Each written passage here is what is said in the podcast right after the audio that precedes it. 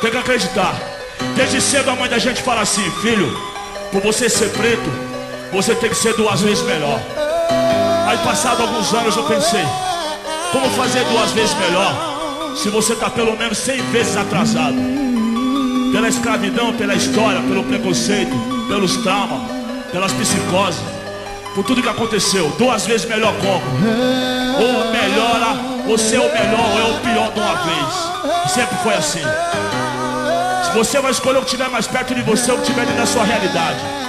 Você vai ser duas vezes melhor como? Quem inventou isso aí? Quem foi o pilantra que inventou isso aí? Acorda pra vida, rapaz. Pois eu vou lavar as privadas desses brancos. Vou lavar louça, roupa, passar e engomar. Mas ninguém, depois de mim, vai fazer isso outra vez na minha família. Está ouvindo bem? Ninguém. E isso começa com essa. E apontou para Celina, que ficou encolhida no canto.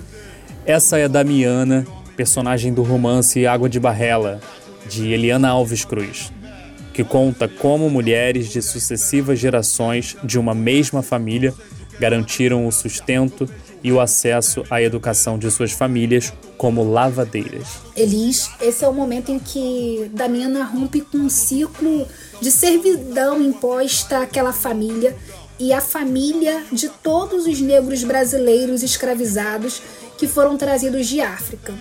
Houve uma geração que sonhou e lutou para que a população negra tivesse acesso à educação e melhora na qualidade de vida. Eu sou Flávia Vieira. Eu sou Elismar Braga, você está no Se Não Me Falha a Memória, o seu podcast de cultura.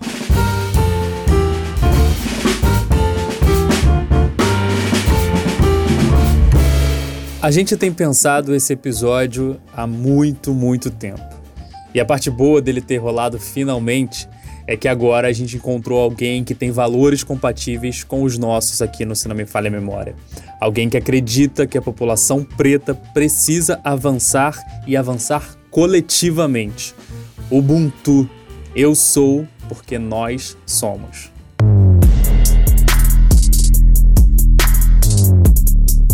Hoje a gente está recebendo aqui no Se Não Me Falha a Memória a Gabriela Chaves. Obrigada, Gabriela, por ter aceitado o nosso convite. A Gabi, que é economista.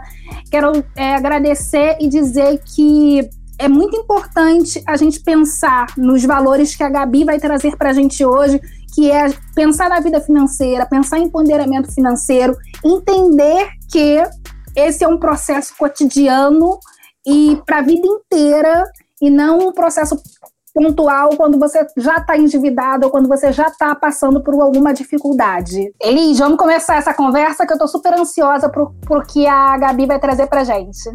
Antes eu queria só que você explicasse pra gente, antes da gente falar propriamente do tema de hoje, o porquê o rap, que também está relacionado, né? Queria que você contasse pra gente. Sim, primeiramente muito obrigado pelo convite, estou muito feliz de estar aqui.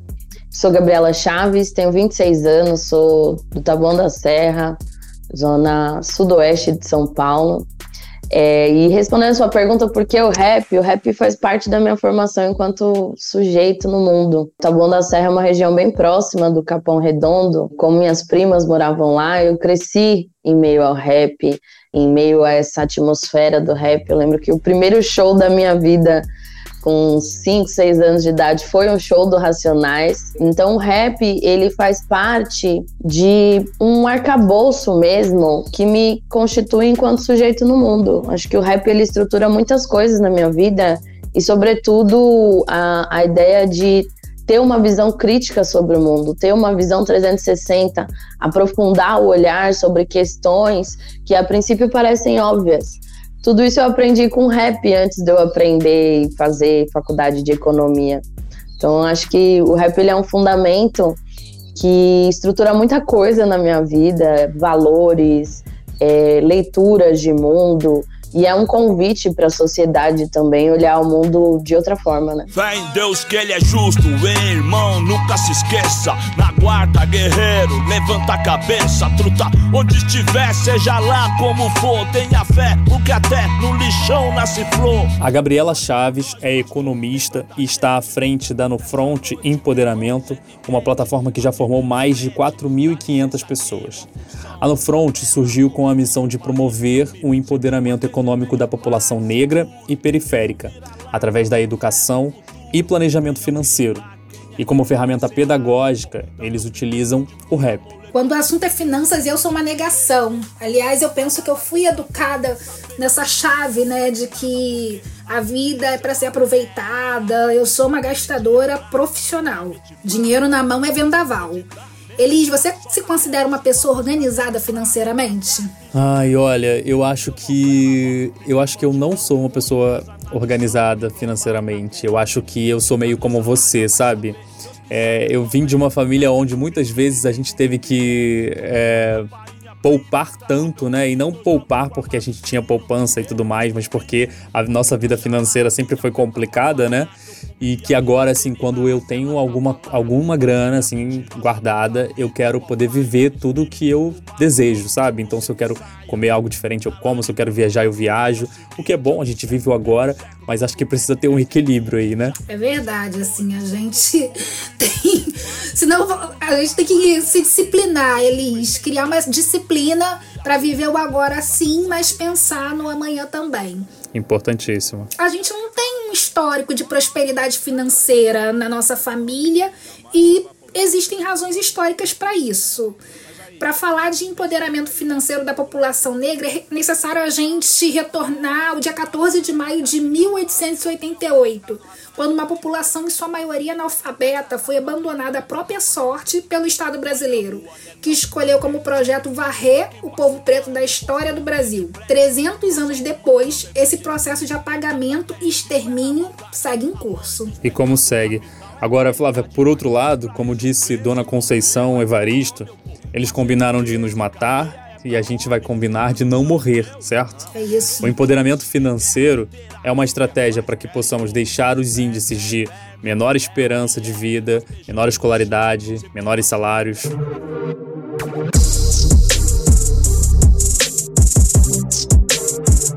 Gabi, eu entendo o racismo como um pilar do capitalismo. Apesar de, ao longo da história do Brasil, ter ocorrido um esforço sistêmico do Estado brasileiro para alijar a população negra do acesso às riquezas produzidas no país, cá estamos nós, três negros com formação universitária, conversando sobre empoderamento financeiro.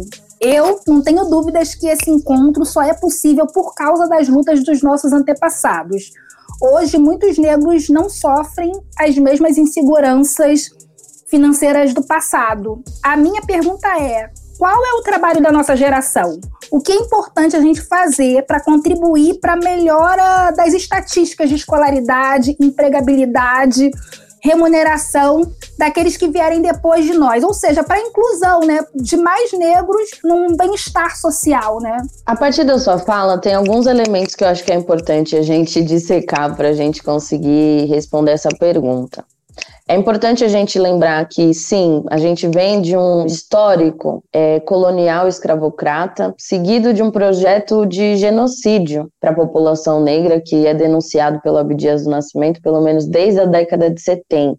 Nos últimos anos, no Brasil, a gente tem uma série de políticas sociais que visavam aí a igualdade social, e a gente teve um avanço muito grande do ponto de vista da inclusão de pessoas negras. Só que essa inclusão, ela se deu muito através da expansão do crédito e através de alguns programas, como os programas de transferência de renda e também a política de valorização do salário mínimo.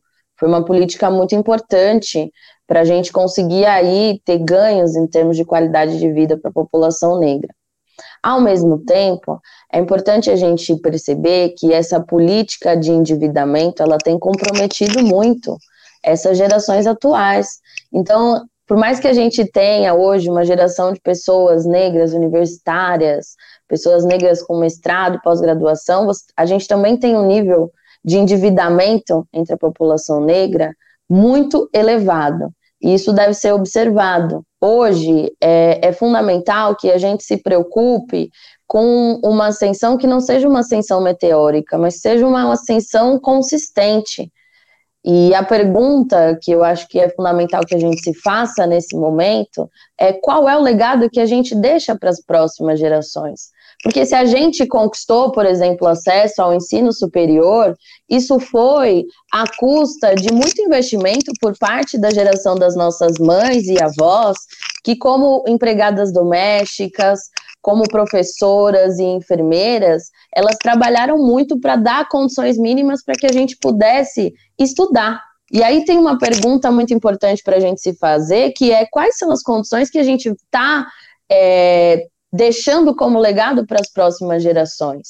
Isso passa necessariamente pela organização financeira, porque a gente precisa desnaturalizar o endividamento sistêmico dentro da comunidade negra e conseguir se articular para que a gente consiga aí ter investimentos concretos e concisos nas próximas gerações. Isso passa desde a gente conseguir oferecer condições materiais para elas estudarem, mas também por a gente conseguir romper o ciclo do endividamento dentro das nossas famílias. Na década de 90, as nossas famílias conquistaram praticamente tudo pelo endividamento. Aquele carnê das Casas Bahia estava presente em todas as famílias, porque foi através de um parcelamento, de um boleto, de um carnê, que a gente conseguiu conquistar a primeira geladeira, a primeira televisão, o primeiro computador. A questão é, pensando agora, que a gente eventualmente está ganhando muito mais do que as nossas avós, que tinham um nível escolar diferente do nosso. Por que a gente está tão endividado?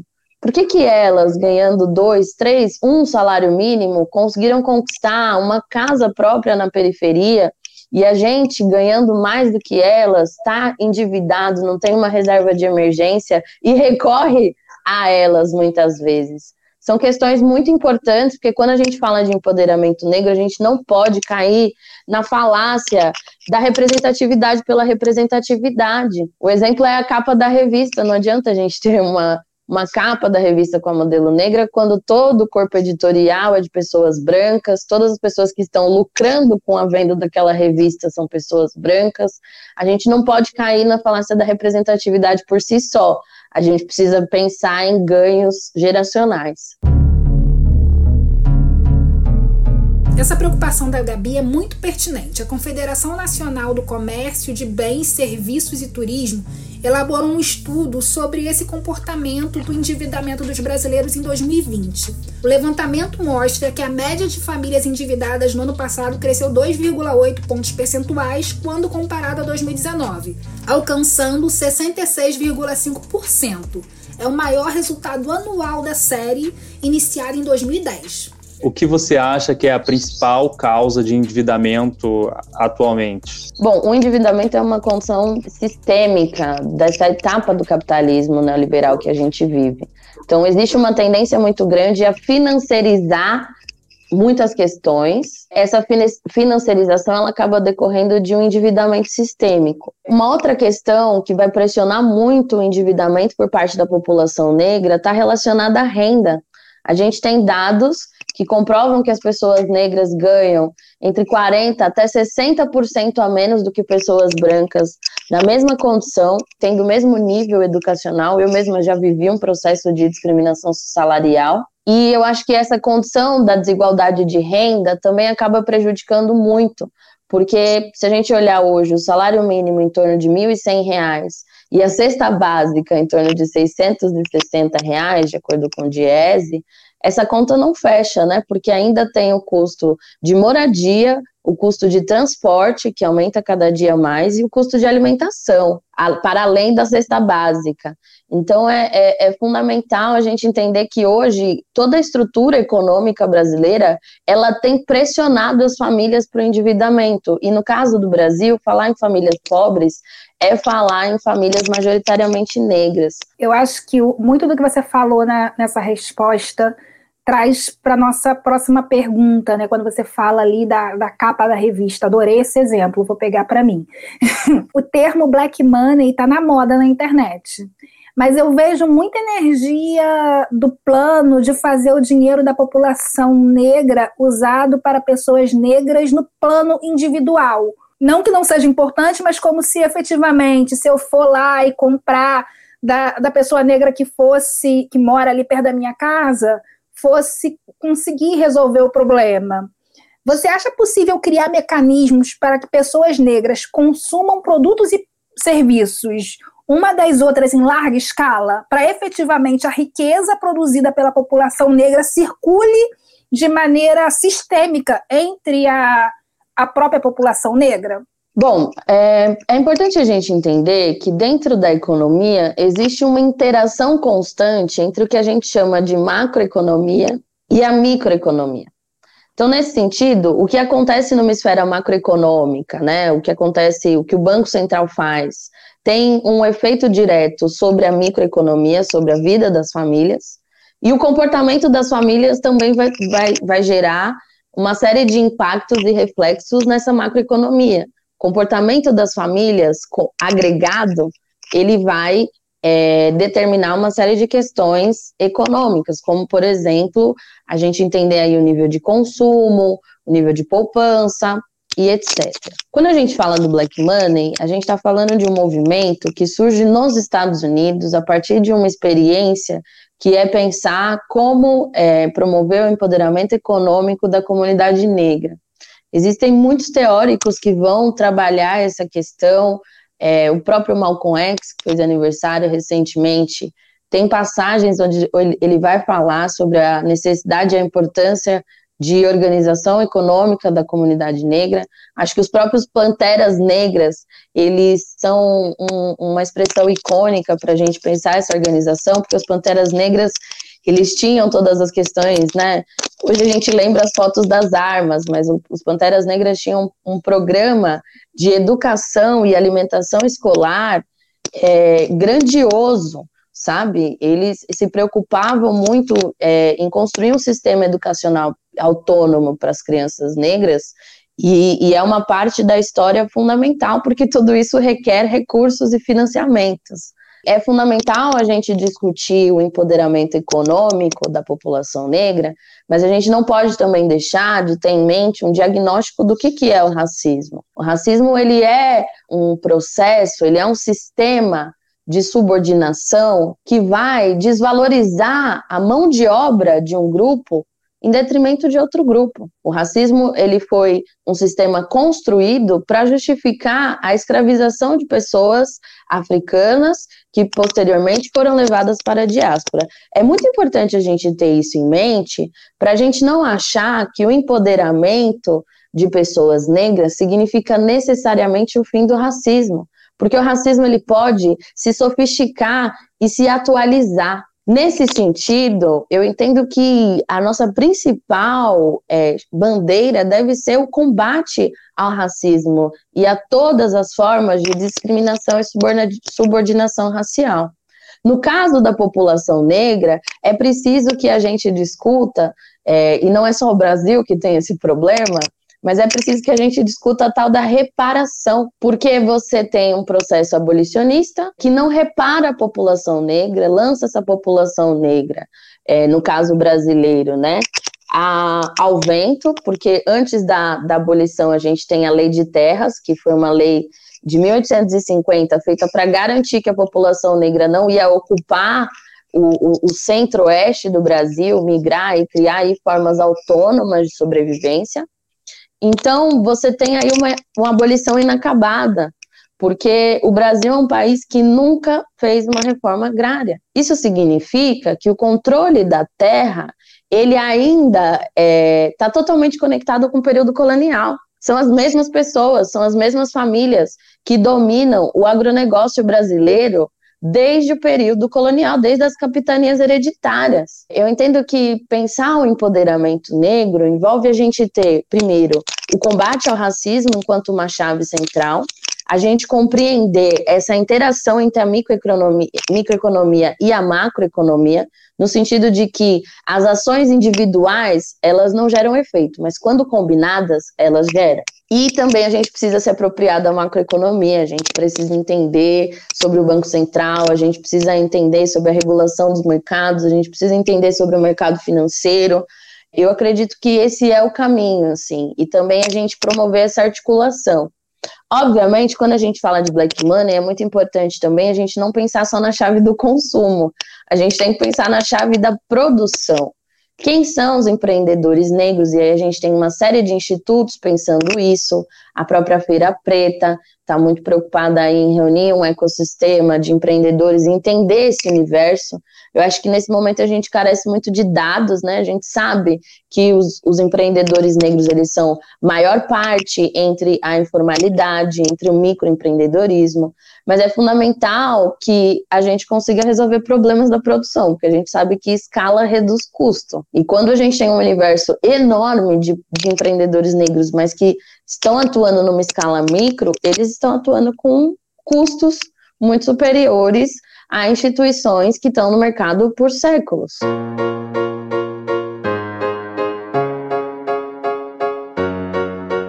Ouvindo você falar, e eu acho que a gente vai precisar aí de mais alguns programas para ouvir tudo que você tem para dizer, que é muito importante. Enfim, já pensei aqui em várias coisas. Você falou de leis, né? A gente tem a lei do ventre livre também e tantas outras coisas que funcionaram contra nós, né? Contra a nossa existência. Mas eu queria que você falasse agora um pouco.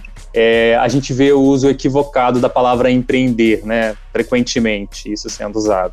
O que é empreender para você e o que uma pessoa que quer montar um negócio precisa saber para aumentar as chances de ser bem-sucedido? Eu entendo que empreender significa colocar esforços para resolver problemas. Eu acho que empreender está muito associado com inovar, com ser capaz de produzir soluções que vão resolver problemas sociais, ambientais, problemas econômicos e etc.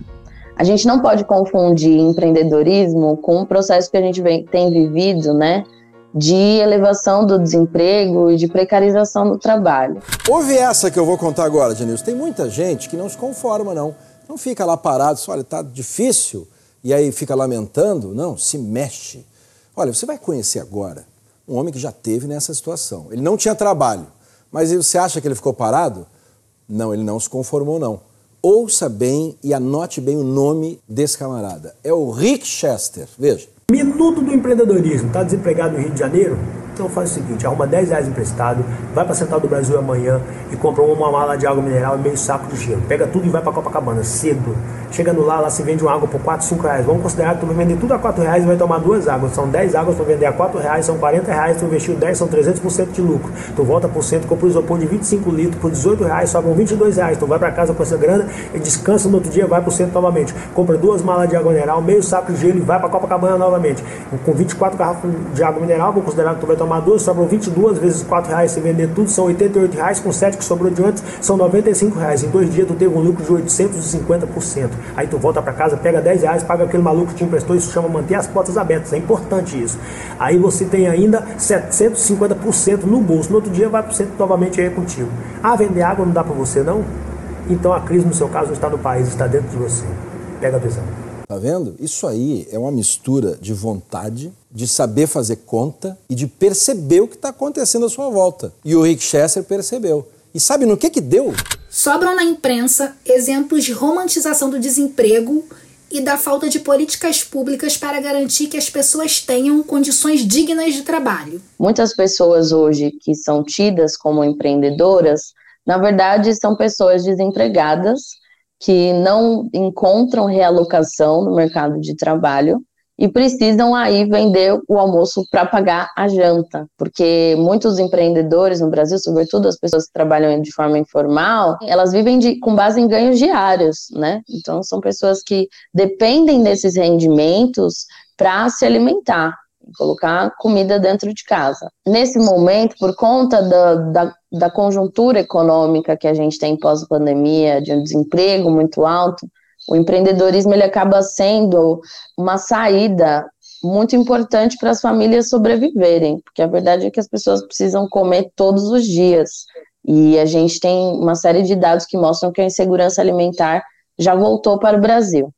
É fundamental que a gente cobre, portanto, políticas econômicas que pensem na retomada do emprego. A gente precisa responsabilizar, né, a pessoa que é responsável por fazer políticas que garantam a retomada do emprego, se chama Paulo Guedes. Essa pessoa precisa ser responsabilizada no sentido de elaborar essas políticas, né? A única resposta que ele tem dado é essa coisa das privatizações. Para as pessoas que estão nessa necessidade, né? Que estão nessa necessidade de vender o almoço para pagar a janta, é fundamental entender esse universo das tecnologias. Hoje tem muita tecnologia que auxilia as pessoas a fazer as coisas, né? Numa plataforma como o Mercado Livre, por exemplo, dá para vender para o marketplace no Brasil inteiro. Você tem uma série de fintechs hoje que estão pensando essa questão da transação digital, enfim, esse acesso foi muito facilitado, porque antigamente para você abrir uma conta no banco era realmente um processo muito burocrático. Hoje, uma pessoa que tem pendência no Serasa, ela consegue abrir uma conta digital e ter uma maquininha para começar a vender. Então, acho que para as pessoas que estão numa necessidade de empreendedorismo, é fundamental ter um momento de planejamento e de estudo, de entender mesmo qual é, o que vai ser vendido, pensar no controle financeiro, pensar na comunicação, pensar nas tecnologias que vão ser utilizadas para otimizar e fazer o trabalho ser menos manual possível. Acho que essa etapa de se organizar para entrar no game é muito importante.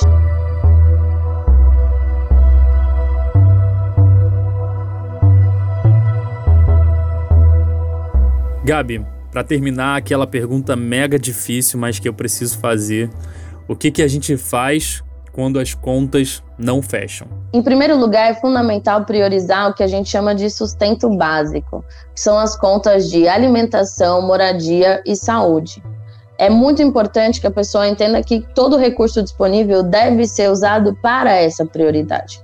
Porque a gente precisa morar, a gente precisa se alimentar e a gente precisa ter saúde para a gente conseguir perseguir, inclusive, novos recursos e mudar a nossa realidade. Em segundo lugar, quando a conta não fecha e as pessoas precisam aí da conta das dívidas, a gente recomenda que, em primeiro lugar, sejam pagos os pequenos produtores, porque a gente está falando de pessoas que têm uma pouquíssima tolerância ao calote. A gente está falando da manicure, do padeiro, da mocinha do doce, da pessoa que faz marmita, que são pessoas que têm pouca tolerância ao calote e precisam desse dinheiro para sobreviver. Então, a gente orienta para priorizar o pagamento dessas pessoas e depois olhar para as dívidas que têm juros grandes. Porque o sistema financeiro, ele é muito robusto no Brasil e ele precifica todo esse risco de calote. No sentido de que você deixar de pagar a Mariazinha da padaria e deixar de pagar um grande banco vai ter um impacto muito maior na Mariazinha do que no grande banco. O banco, ele inclusive tem um seguro para essa dívida. Se você não pagar, ele tem um sistema de negociação paralela dessas dívidas. Ele ganha dinheiro com essas dívidas. É importante as pessoas entenderem que não dá para você passar fome para você pagar cartão de crédito do banco.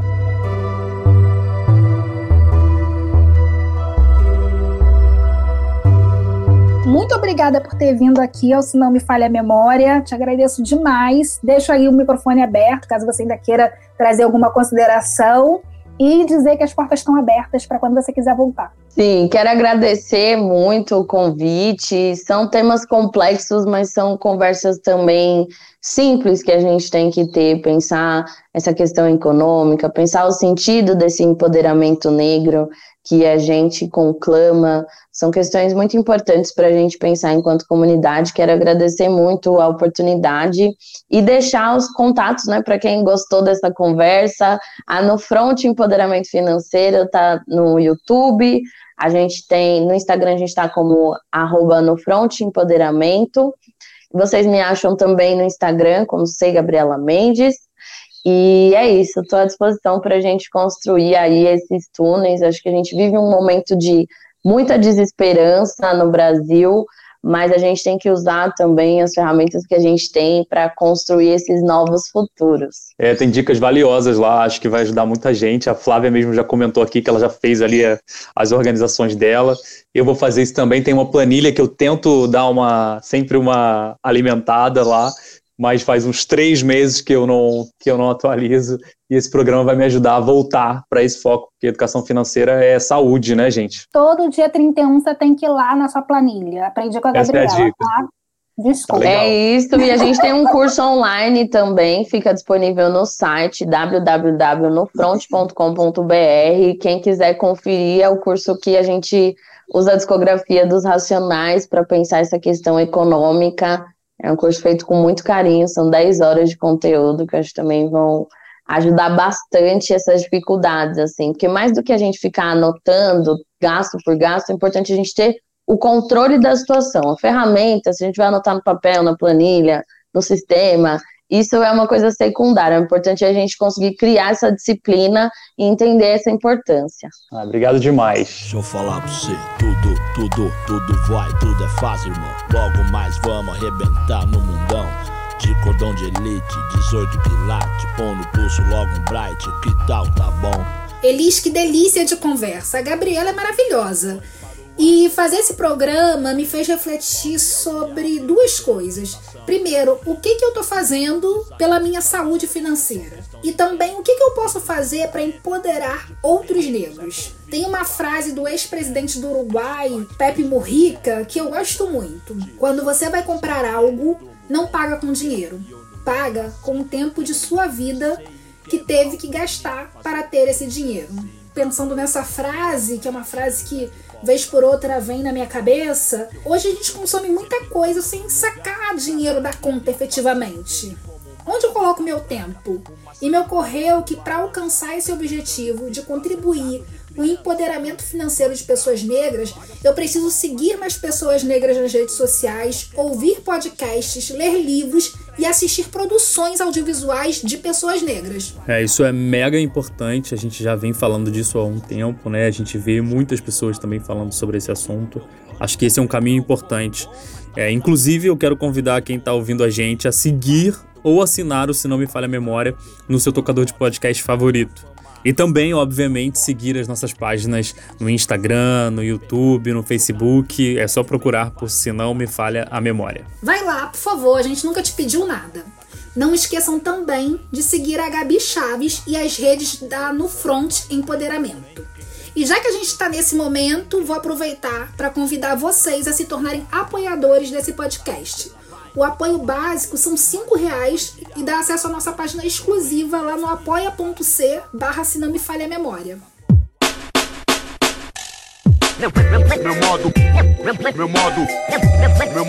Meu ponto de vista.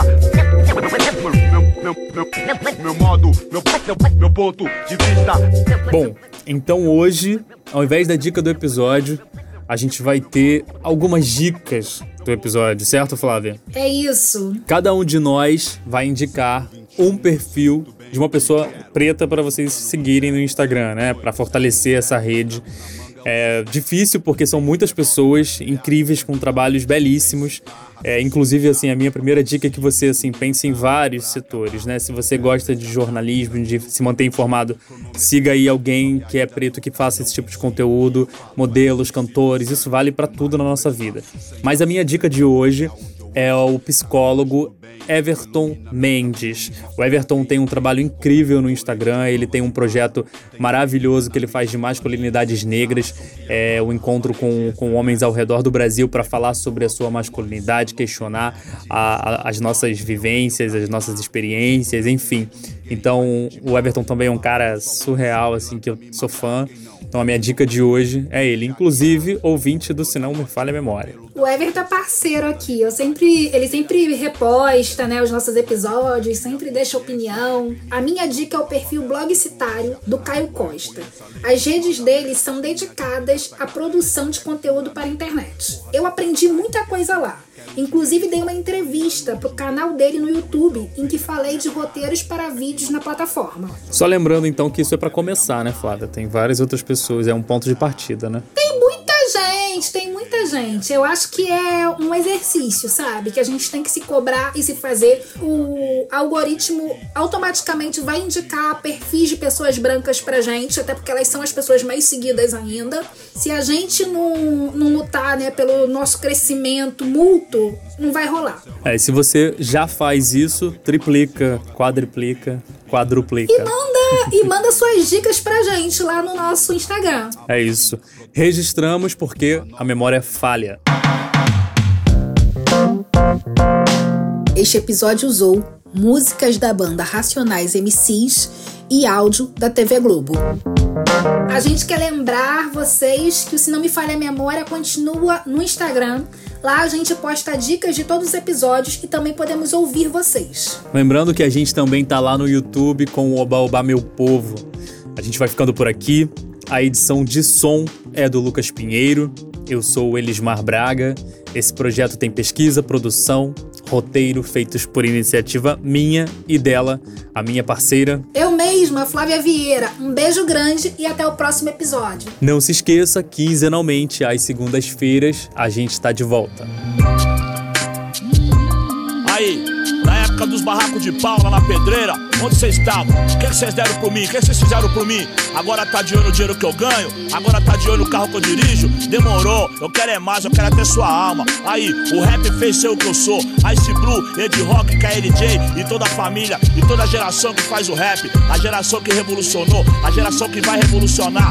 Anos 90, século 21, é desse jeito. Aí, você sai do gueto, mas o gueto nunca sai de você, moro, irmão? Você tá dirigindo o carro, o mundo todo tá de olho em você, moro? Sabe por quê? Pela sua origem, moro, irmão? É desse jeito que você vive, é o negro drama. Eu não li, eu não assisti, eu vivo o negro drama. Eu sou negro drama, eu sou fruto do negro drama. Aí, dona Ana, sem palavra, a senhora é uma rainha, rainha.